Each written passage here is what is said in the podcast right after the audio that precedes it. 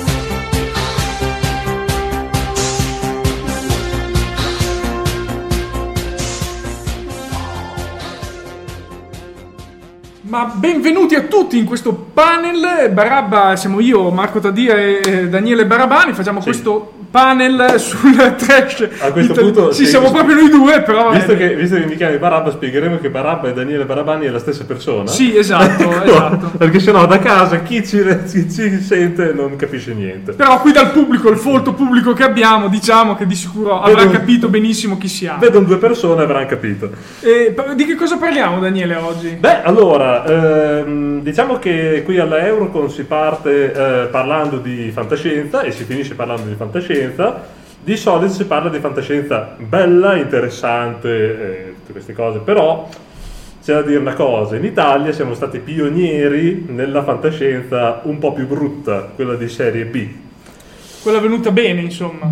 Mm, sì, secondo te, diciamo questo.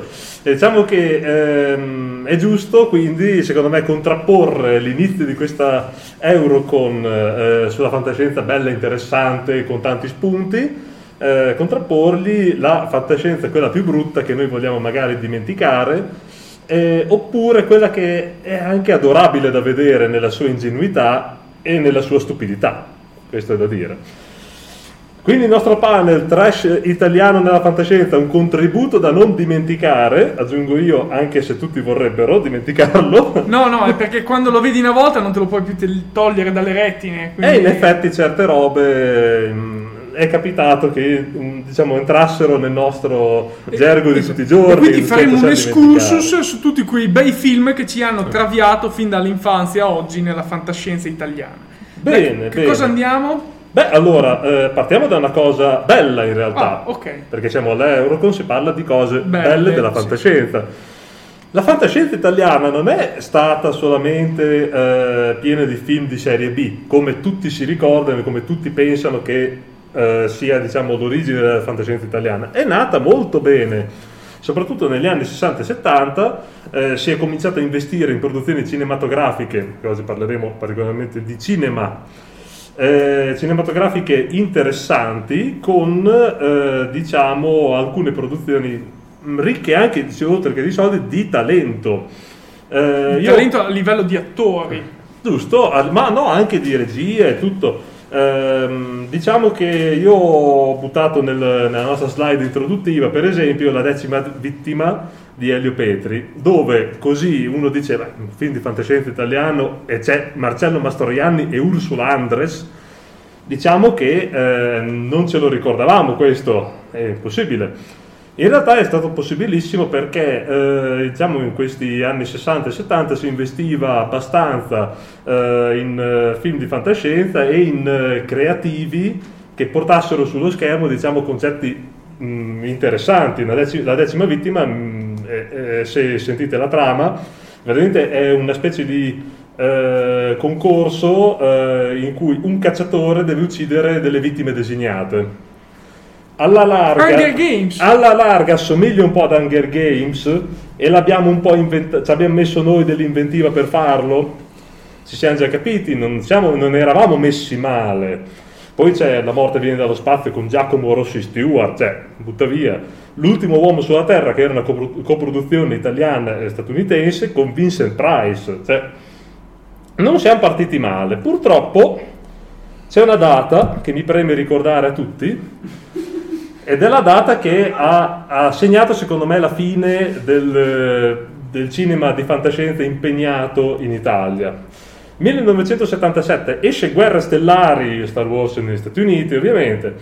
Questo film diciamo che è stato snobbato anche ovviamente negli Stati Uniti subito mentre veniva prodotto perché si sospettava che sarebbe stato un colossale buco nell'acqua ehm, commistioni di western con un po' di roba giapponese, con sapete le spade, eccetera, eh, con questi effetti speciali strani. Eh, Steven Spielberg infatti fu protagonista di una specie di scommessa sui diritti di, fra Guerre Stellari e lo, eh, mi sembra lo squalo che Sì. uscì in quegli anni. eh, insieme a George Lucas ovviamente vinse George Lucas e sbancò i botteghini di tutto il mondo questo film Non l'avrei mai detto, guarda. Eh, oddio, sì, no. Adesso diciamo non l'avrei mai detto. All'epoca invece nessuno immaginava che eh, il, No, la fantascienza potesse generare un guadagno così grande, perché ha generato veramente un guadagno colossale. Andiamo avanti. A quel punto cosa succede? Eh, da noi si dice, ragazzi, eh, quelli là con un filmino di fantascienza, con eh, due sfigati che corrono con una spada di luce, hanno fatto eh, i soldoni. Quindi tutti voi che eravate creativi, che mi chiamavate Mastroianni per fare dei film anche impegnati con delle sottotrame, eh, thriller, eh, horror oppure mh, di fantasia, eh, dovete darvi una svegliata perché non portate i soldi che noi produttori ci aspettiamo. A quel punto si copia il modello Guerre Stellari, Colossal con tantissimi effetti speciali, valori di produzione si spera alti e, e quindi con grandissimo margine di, di introiti.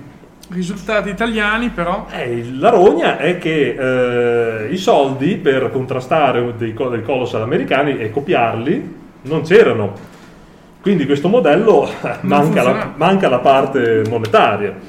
Io ho portato per esempio queste tre pellicole fatte da Alfonso Brescia, tutte nel 77, eh, sono uscite due nel 78 e una nel- già nel 77, quindi ricordatevi, sono state prodotte nell'anno che è uscito Guerre Stellari e sono state eh, un po' copiate di concetto proprio al volo è uscito, ha sbancato e ragazzi bisogna far subito in poche settimane imbastire tre film, non uno, tre per cavalcare Guerre Stellari. Eh, la guerra dei robot, diciamo che era bellissima questa immagine dell'invasione della Raffaella Carrà, che eh, sono questi robot eh, tutti con la parrucca bionda. Ho messo lì anche Cosmo 2000, battaglie negli spazi stellari e Anno Zero, guerra, guerra nello spazio, grande fantasia di titoli, perché come vedete gli attori sono gli stessi, in realtà sono gli stessi in tutti e tre i film, i set sono gli stessi in tutti e tre i film, e i costumi sono gli stessi in tutti e tre i film. Cioè, praticamente hanno detto: noi prendiamo il budget di tre film, le mettiamo tutto insieme a fare un unico calderone e ci tiriamo fuori tre film separati, però. Dei geni, geni.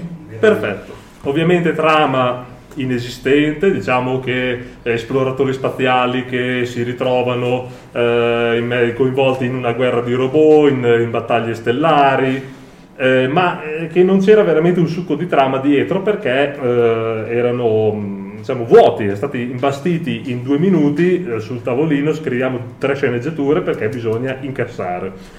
Ovviamente non hanno incassato abbastanza per quello che ci si aspettava, però il modello era quello, è già stato segnato che cosa si farà dopo.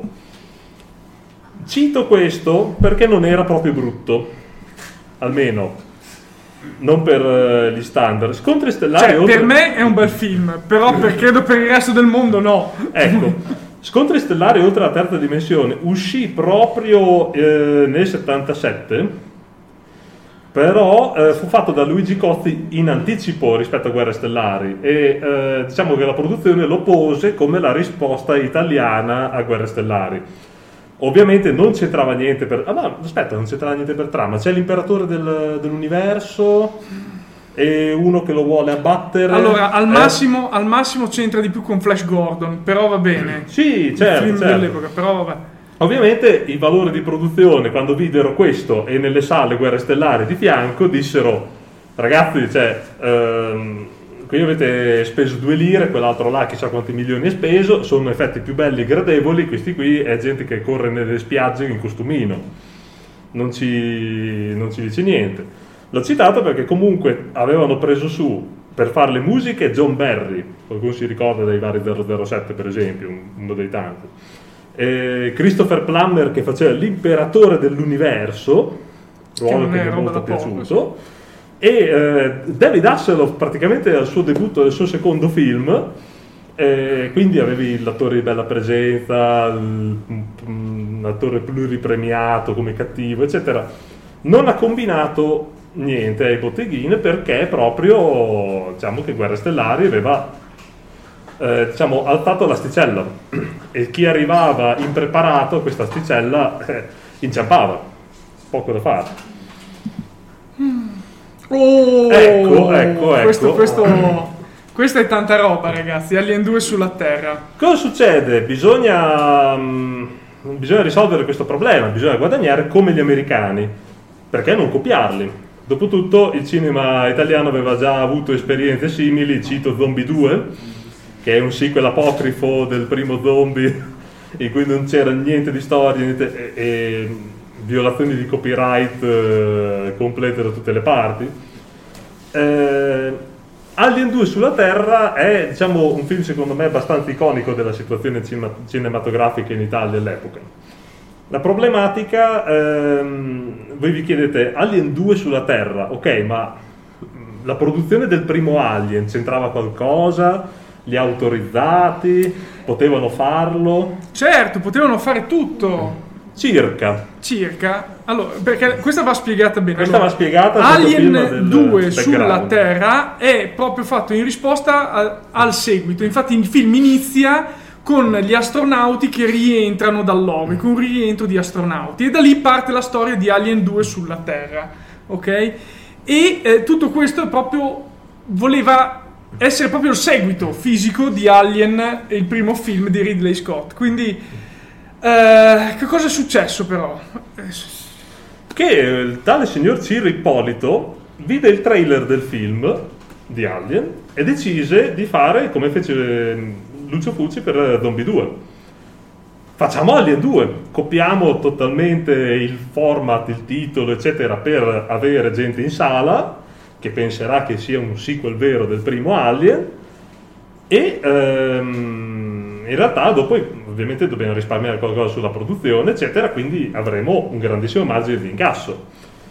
Eh, diciamo che eh, il, per, il, titolo eh, si è preservato fino ad oggi così, anche in America, anche negli Stati Uniti si chiama Alien 2 sulla Terra. In tutto il mondo si in chiama tutto Alien il mondo, 2 in sulla tutto il Terra. mondo. Le, le storie sono due. Allora, o si pensa che eh, negli, St- negli, Stati Uniti loro pensano che il titolo sia stato lasciato libero 2 sulla Terra in modo che potesse essere coperto da copyright da noi, eh, perché si vocifera la fantomatica storia che James Cameron doveva fare il seguito di Alien, arriva eh, dai dirigenti della Fox totalmente impreparato, non sa che cosa dirgli, che ovviamente loro vogliono sapere cosa farai nel sequel quando ti daremo i milioni per fare il sequel. Lui prese, si dice la leggenda, prese una lavagna, scrisse la, la parola Alien e poi mise il simbolo del dollaro dopo. Al che si dice rimase Aliens e quindi andò avanti il titolo così. Propendo invece per la versione italiana della storia, che ovviamente la Fox querelò Ciro Ippolito per questo titolo. Non è che propendi, ci sono proprio le cause legali. Certo, cioè, sì, sì, ovvio che loro l'hanno assaltato perché ovviamente leggono Alien e hanno detto, cavolo, questo qui ci sta fregando. E il problema è che Ciro Ippolito vinse la causa legale contro Fox, quindi non contro un produttore così Da quattro soldi. di, eh, di quattro soldi, perché il suo avvocato trovò un eh, libro del 1930, un romanzo chiamato Alien, sempre di fantascienza. e quindi eh, la parola Alien non poteva essere sottoposta a copyright. a livello cinematografico Mondiale. per, sì, per eh, le produzioni di fantascienza. Pertanto, essendo arrivati loro primi a usare Alien 2 sulla Terra, potevano usarlo. Fine. Poi è bella questa immagine che abbiamo messo della- dell'Alien, l'Alien è questa trippa. Sì, ecco, racconta bene come è stato girato più che altro. Questa, Ecco. L'alieno è della trippa svolazzante, proprio così che svolazza nel... Giusto? Eh, Ci- Ciro Ippolito ovviamente arriva con il soggetto di Alien 2 e dice dal produttore dice wow è, è una grandissima trovata faremo un sacco di soldi ti do già ehm, mi sembra di dire quattro- 200 milioni di 200-300 milioni di lire Vabbè. Poggiate Dic- lì. diciamo anche 400, dai, 400, buttiamo sì, lì eh, dai. No, era forse 400. Vabbè. Arriva lì, gli poggia i soldi. Lui ovviamente cosa fa la prima cosa? Non è che dice imbastisco il film. E prende i Fa, soldi. aspetta, con fa le spese di rappresentanza. Ah, tu le chiami così, Sì, vero te? Sì, Ah, sì, sono spese di rappresentanza. Sì, sì, certo. Prende un amico, vanno insieme a Monte Carlo, spendono tutti i soldi in prostitute e auto di lusso. Si ritrovano con 0 euro alla fine e dicono: Ok, adesso dobbiamo fare il film, però. Prendono un volantino delle grotte di Castellana, se non- mi sembra, no? Non mi ricordo. Prendono un volantino di, di grotte e gli dicono al produttore: Sai che abbiamo speso i tuoi soldi a fare questi set cinematografici? E, e ovviamente a quel punto il produttore fa: Sì, ti darò altri soldi ancora, vai avanti perché è fantastico.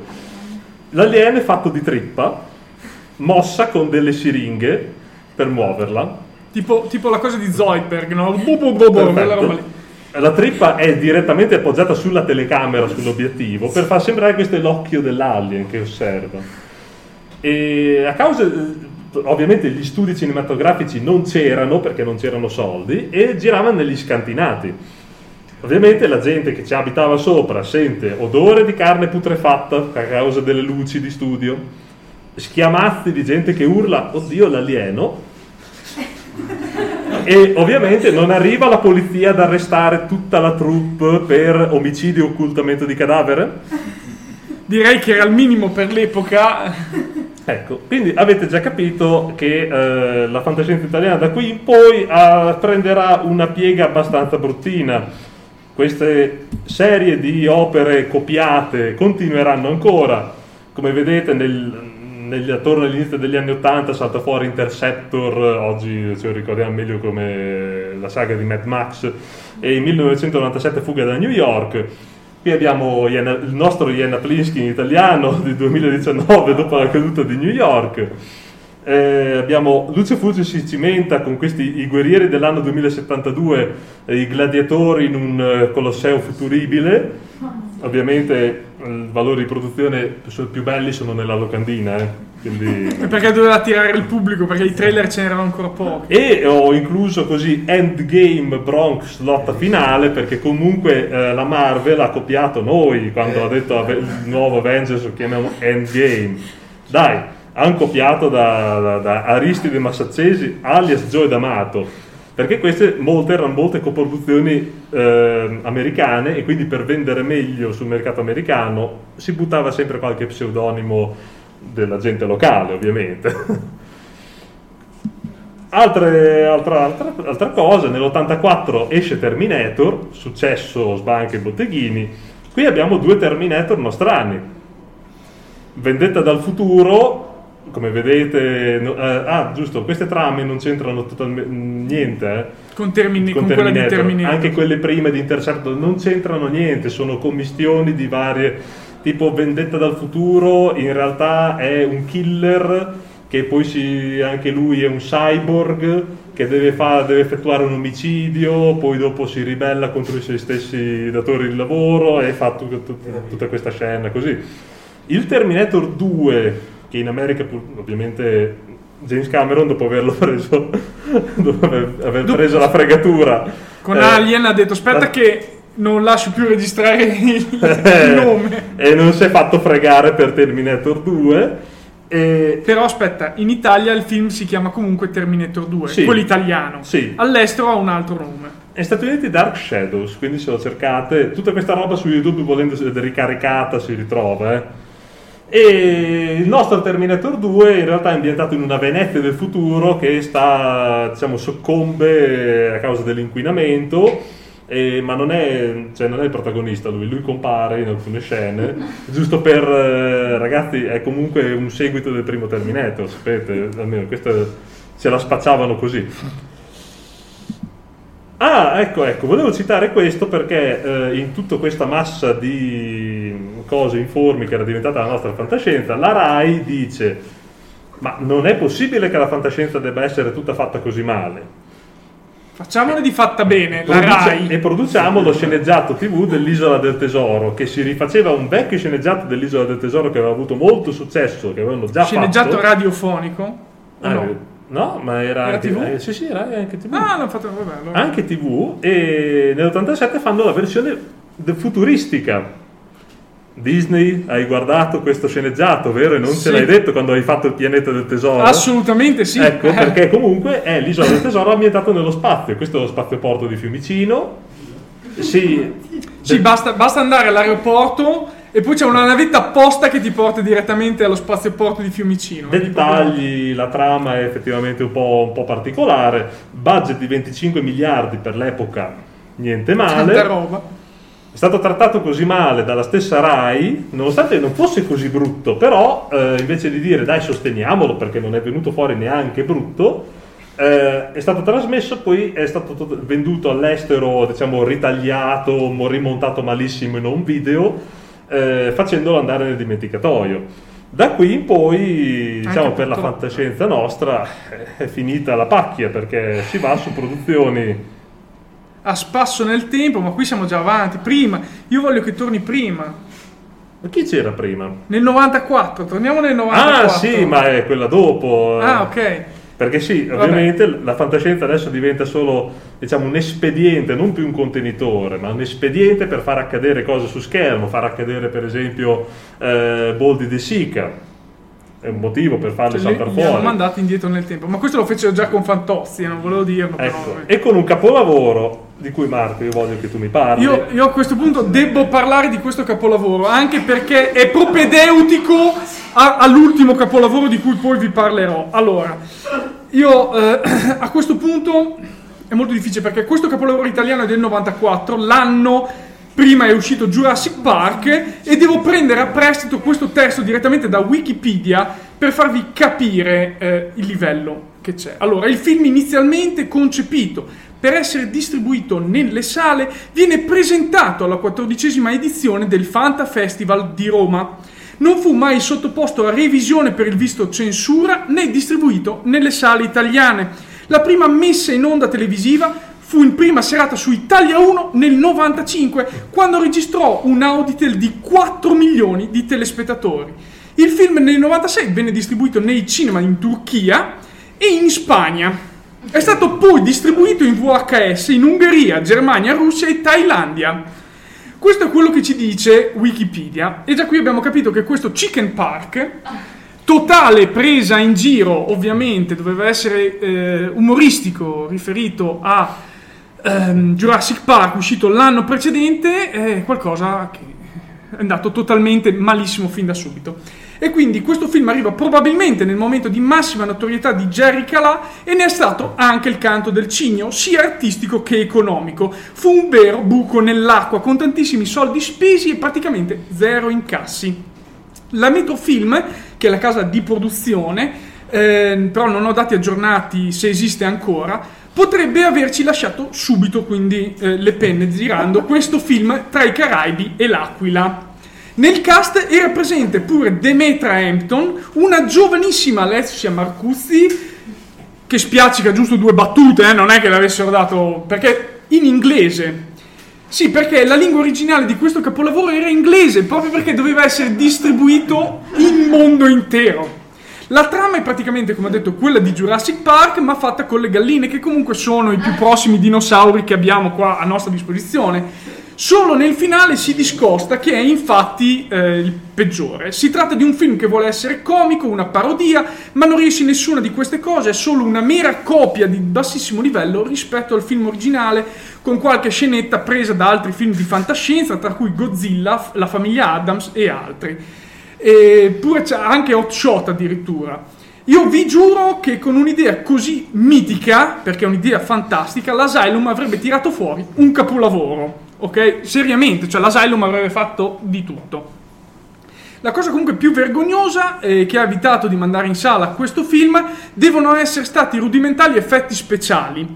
Sono tipo degli anni 70, sebbene fosse un film di metà anni 90, e prima si, si vedevano benissimo, si intravedevano difficilmente nelle vecchie tv a tubo catodico, perché comunque con le immagini un po' fatte male dell'analogico e via dicendo, tu vedevi un po' male e dici, vabbè, però con le attuali TV digitali o sul grande schermo non potevi assolutamente non notare queste co- proprio appiccicate l'una sull'altra. E, um, uno potrebbe dire che le produzioni italiane hanno preso esempio da questo sonoro fallimento e invece ben 2,5 decadi dopo arriverà il film di cui veramente vi voglio parlare in questo panel. Eh, buoni lì che non citate questi nomi no prima del momento, ma prima di quel film passiamo di altro. No. Passiamo a qualche cos'altro, dai Daniele. Sì, dai, tiriamo Non abbiamo ancora tantissimo, abbiamo un quarto d'ora. Ah, ancora. pochissimo, pochissimo. solo una cosa, quindi Jerry Calà ha recitato in inglese. Sì, tutto in inglese. È stato quando l'ho imparato anch'io è stato traumatico sapere che si sono dovuti ridoppiare. Questa è la vera fantascienza, ragazzi.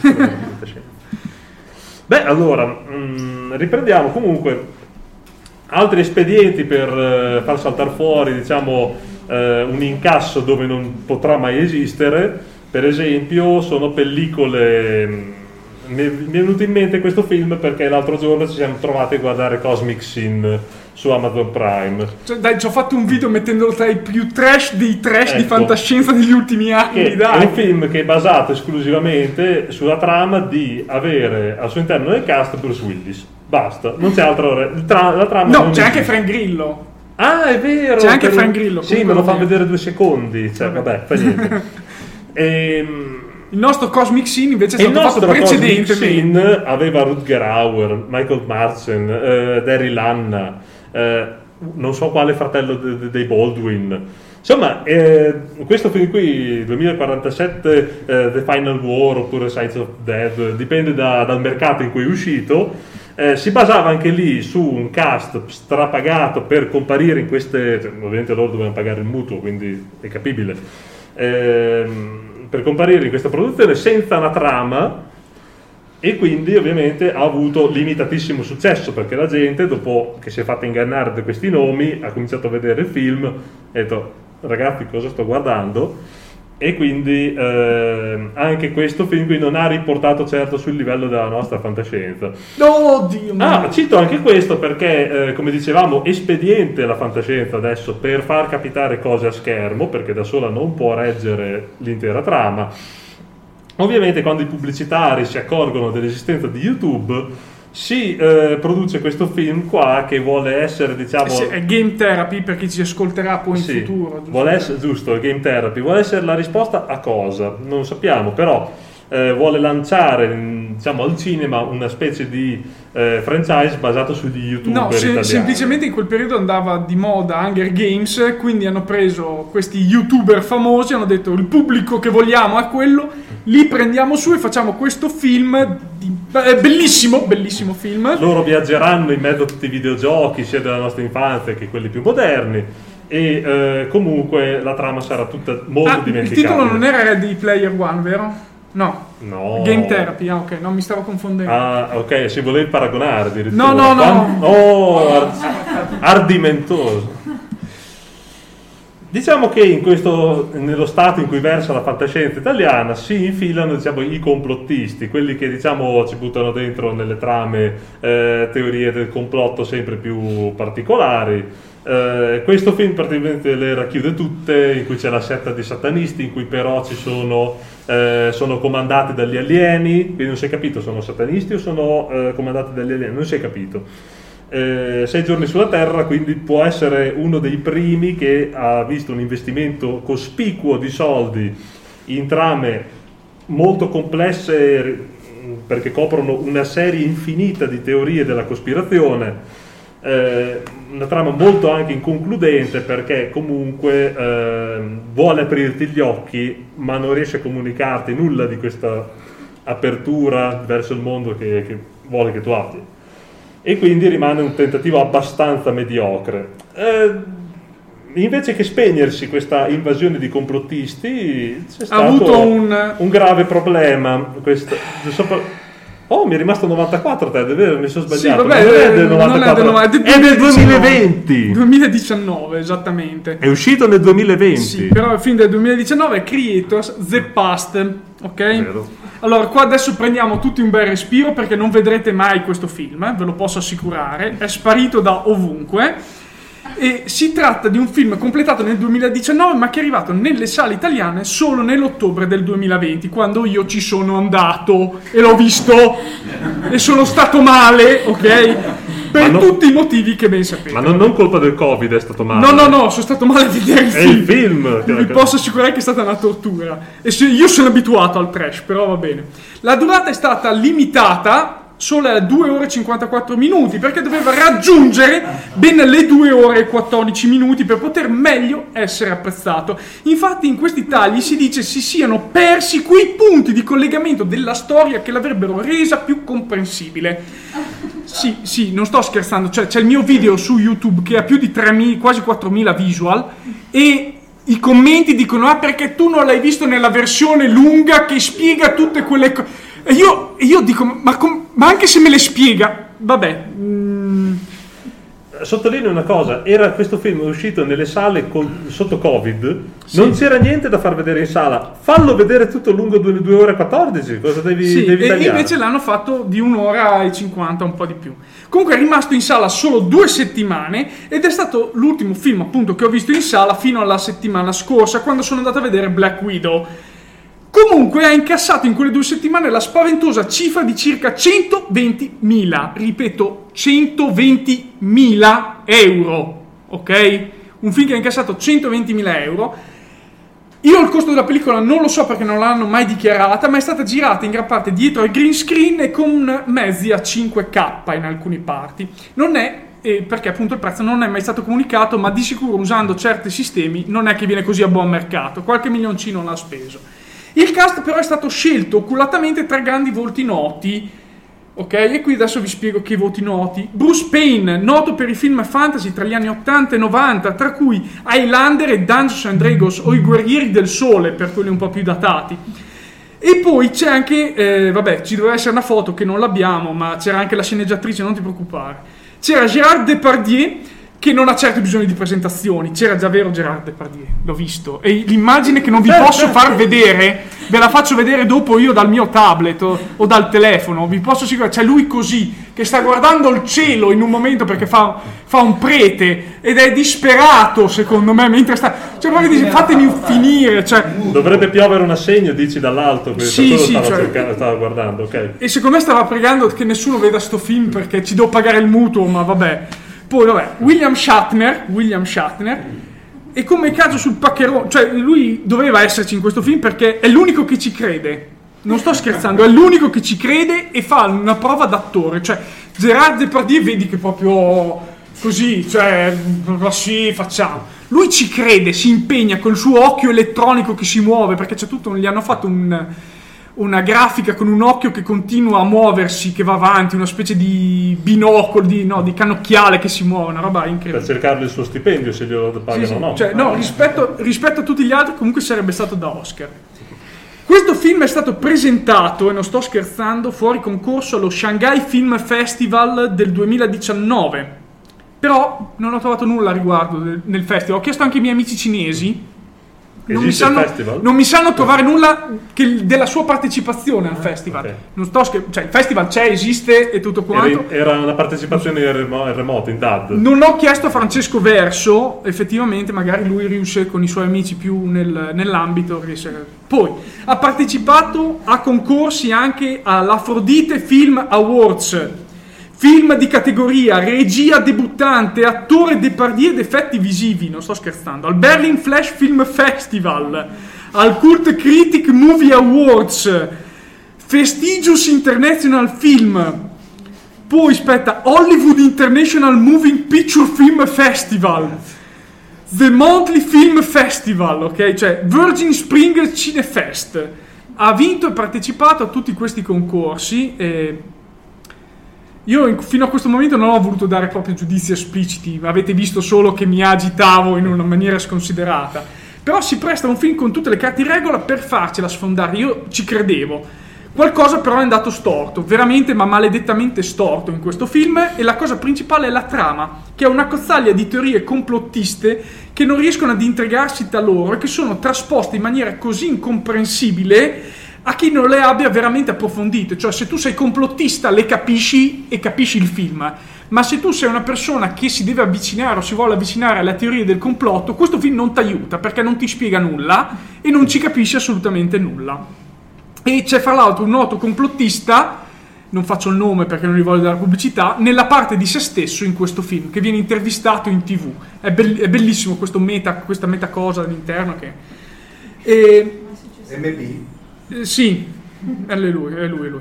Ora voglio chiarire che il problema di questo film non è la presenza di queste teorie complottiste, perché non me ne frega niente. Mo- molti film di fantascienza sono basati su costrutti che sono assurdi e pertanto l'errore è avvenuto proprio in fase di sceneggiatura, di scrittura della sceneggiatura e soprattutto dei luoghi sbagliati per alcune riprese. C'è una scena in una doccia che è una cosa incredibile. Ci sono due dentro una doccia da casa, ok? Ci sono entrati con la videocamera e loro due che sono così che stanno recitando. È una cosa indegna, cioè proprio fra l'altro le mattonelle dietro sono marroni con una luce bassissima e non ci capisci nulla di quella scena. È Quando qualcosa tutti i soldi in catering devi fare così. Sì, eh. vabbè, però eh, comunque dopo ci sono anche il regista Pierluigi Zaia, noto, cioè lui ha interpretato Gesù si è auto-interpretato Gesù in questa storia. E c'è addirittura una sceneggiatrice, Leonora Fani, che ha interpretato una seminuda aliena, protettrice di mondi, a cui hanno applicato una blackface. Cioè un film che tu fai in inglese, proietti nel mondo e prendi un'attrice italiana a fare la parte di una di colore. E quindi l'hanno tutta pitturata di colore. E io dico, ma secondo te, quando arriva negli Stati Uniti, che cosa ti fanno al tuo film? Te lo appallottolano e te lo buttano via. Cioè, è la prima cosa da fare. In, mo- in questo momento attuale non era assolutamente proprio scelte sbagliate. E vabbè, la trama comunque è semplice, in un gruppo di dei che controlla l'universo è partita una battaglia per conquistare il potere dell'universo e la Terra è il punto della battaglia ovviamente. Sono presenti antichi e potenti manufatti sulla Terra che posseggono la conoscenza del tutto, buttati lì davvero come arance al carnevale di Ivrea. Bambini di pochi anni a cui viene detto di salvare il mondo dopo averli inseriti in un corpo di adulti muscolosi, cioè bambini vengono presi, selezionati e caricati mentalmente dentro al corpo di un uh, omaccione e gli dici devi salvare il mondo e va bene. Poi ci sono ovviamente gli Men in Black, le potenti associazioni religiose che non vogliono far sapere la verità al resto del mondo. Io non so cosa pensare e non mi capacito ancora di chi gli abbia dato tutti questi soldi. Voglio conoscerli perché ho idee che probabilmente potrebbero funzionare anche meglio e se volessero finanziare anche me non mi farebbe schifo. Mi scuso per eh, essere comunque stato rapido. E magari aumenteremo sui divanetti della Eurocon parlando ancora di retroscena di questo film, altrimenti c'è il mio video su YouTube che è un po' più esplicativo, ma soprattutto esplicativi sono i commenti che dovete leggere sotto perché sono uno spettacolo. Io ho finito con questo film perché non voglio tediare ulteriormente il pubblico a. Beh, abbiamo ancora qualche secondo. Ted, due film in un anno ti sei visto, Creators e Black Widow, è meglio Creators. Assolutamente, sì, cioè, per la mia Quindi, indole... Non batte la Marvel, non vale niente. Comunque, tornando, sì. no... tornando a noi, eh, mi sembra di aver concluso con una ciliegina, l'ultimo chiodo sulla bara di eh, questo 2020 e di tutta la pandemia globale è, è stata vero. Vacanze su Marte. Vacanze su Marte che è la, diciamo, l'ultimo film fantascientifico per ora fabbricato dal, dall'Italia. Non è venuto bene. Mm, non è venuto bene neanche in sala perché le, quando doveva uscire le sale ovviamente erano già chiuse per Covid. Quindi eh, diciamo che allo stato attuale la fantascienza nostrana versa un po' in un cattivo stato. È veramente finita? Dovremmo smettere di fare film di fantascienza? Non è proprio detto. Perché io parto da questi che magari non sono titoli super famosi oppure super eh, quotati. Queste diciamo è, eh, sono produzioni indipendenti. Fascisti su Marte, per quanto sia stato ben curato, eccetera, era una produzione abbastanza indipendente. Alieni in Liguria è stato finanziato al di fuori delle case produttrici più mh, quotate. Questo qui, per esempio, è un fan movie fatto in casa e vi dico, guarda, nonostante eh, non abbia, diciamo, eh, non sia, sia, un sequel apocrifo dei videogiochi di Metal Gear Solid, comunque gli è stato concesso di farlo perché non ha scopo di lucro. E, ed è ben fatto, eh, nonostante sia fatto in casa. Eh, Datato la, 2009. Quindi... 2009. La fantascienza nostra, diciamo che nelle produzioni indipendenti, secondo me, sta rinascendo e non è detto che anche nelle produzioni più grosse, partendo da Nirvana per poi passare a lo chiamavano Zig Robot, che bello. non è detto che le nostre produzioni, eh, diciamo da case, case più grandi, non possano essere di alto livello. C'è ancora un po' di strada, probabilmente eh, la manovalanza, eccetto Salvadores per dire, però la manovalanza sta arrivando da queste produzioni indipendenti e viene finanziata quindi da case più grandi Manca un po' la fiducia perché effettivamente ci siamo fatti quei vent'anni abbondanti di fantascienza veramente fatta male. Dobbiamo sperare in Netflix e Prime Video che caccino i soldi. Certamente, quello secondo me può essere un, un altro inizio. Ci sarà secondo me un nuovo inizio della fantascienza italiana, un reset. Si spera. Si spera, ovviamente la situazione adesso delle sale non, non consente di dire la data eh, c'è un Diabolic per esempio che deve, Vabbè, uscirà il 23 fuori. di dicembre vediamo eh, cosa cicciano fuori ecco più escono queste produzioni qui più ehm, si partirà con della fantascienza di qualità quello, eh, questo è quello che penso io quello che abbiamo detto però non è spazzatura eh.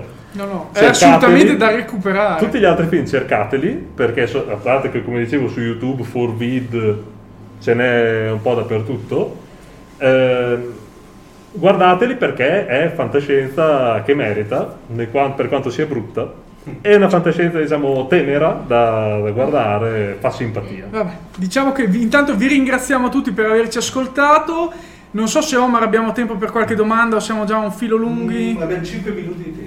Beh, ok, eh, qualche domanda, qualche domanda? Vedo, vedo, che pullulano le domande. No, te faccio una vai, vai, spara. Allora, credito o pasta? Sì. Perché era previsto anche un V-Present e un V-Future. E assolutamente eh, sì, è assolutamente sì. È l'inizio di una trilogia. E infatti non l'ho voluto specificare perché so perfettamente che si fermerà a The Past quindi non l'ho voluto dire, ma era ambientato tutto nel 2012, ah. questa storia. The Present doveva essere ambientata nel 2019-2020 mm-hmm. e The Future, ovviamente più avanti, non si sapeva ancora la data, ma è tutto scritto, vorranno fare i libri, hanno detto, ci sono addirittura su internet... I poteri forti, I poteri forti hanno detto che, esatto, hanno bloccato il film. Eh quindi è per quello che non si riesce più a vedere da nessuna parte. Quindi è per... che hanno ucciso il loro franchise. Esatto, eh, se lo sono auto-uccisi secondo me. Questo Hai ragione Emanuele. Questo già sul tavolo della sceneggiatura secondo sì. me. Però... Va bene, grazie e alla prossima allora, al prossimo ospite, grazie a voi. E grazie per averci sostenuto ad aprire questa Eurocon così, grazie, gentilissimi.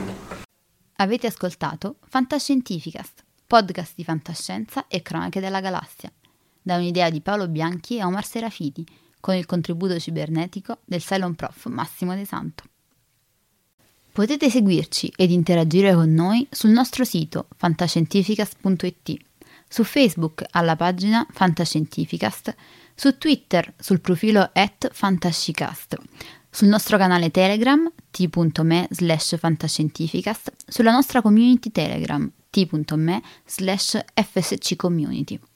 Se siete particolarmente timidi, potete utilizzare la vecchia, cara e affidabile posta elettronica, scrivendoci all'indirizzo redazione fantascientificas.it. Tutte le puntate sono disponibili sul nostro sito, su Apple iTunes, su Spotify e su Podbean all'indirizzo podcast.fantascientificas.it. Se volete, potete lasciarci una valutazione a 5 stelle su Apple iTunes ed offrirci una birra romulana o un gotto esplosivo pangalattico, sostenendoci tramite una donazione PayPal utilizzando l'apposito pulsante sul nostro sito. Fantascientificast è una produzione amatoriale. Non si intende infrangere alcun copyright, i cui diritti appartengono ai rispettivi detentori. L'autorizzazione SIAE 5612I5359. Nessun byte e nessun tribolo sono stati maltrattati durante la produzione di questo podcast. Alexa 4 e l'equipaggio di Fantascientificast vi augurano lunga vita e prosperità e vi danno appuntamento alla prossima puntata lungo la rotta di Kessel. Settimo simbolo inserito nel computer. Blocco 1 pronto. Blocco 1 posizionato. Potenza erogata 23%.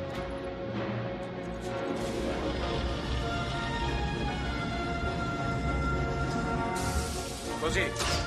Blocco 2 è pronto. Attivato. Blocco 2 posizionato. Siamo al 35%. Arme rosse, evacuare l'area intorno allo Stargate. Liberate l'area, torniamo da voi, chiudere porta. Andiamo, sbrigate. C'era quello sotto la grande pietra. Sì.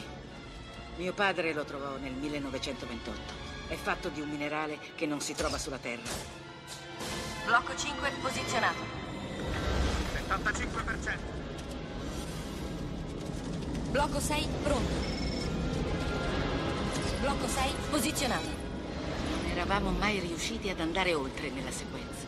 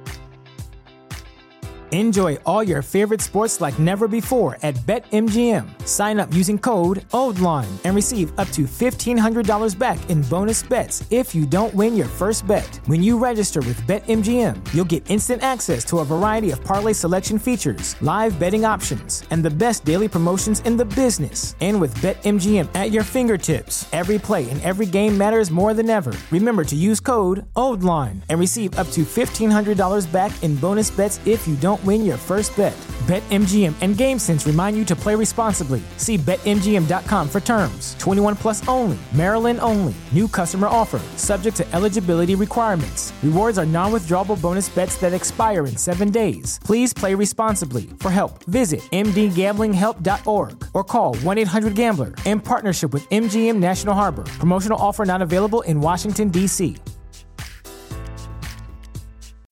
As humans, we're naturally driven by the search for better. But when it comes to hiring, the best way to search for a candidate isn't to search at all. Don't search, match with Indeed. When I was looking to hire someone, it was so slow and overwhelming. I wish I had used Indeed. If you need to hire, you need Indeed. Indeed is your matching and hiring platform with over 350 million global monthly visitors, according to Indeed data, and a matching engine that helps you find quality candidates fast. Ditch the busy work. Use Indeed for scheduling, screening, and messaging so you can connect with candidates faster. And Indeed doesn't just help you hire faster. 93% of employers agree Indeed delivers the highest quality matches compared to other job sites, according to a recent Indeed survey. And listeners of this show will get a $75 sponsored job credit to get your jobs more visibility at Indeed.com slash podcast. That's Indeed.com slash podcast. Terms and conditions apply.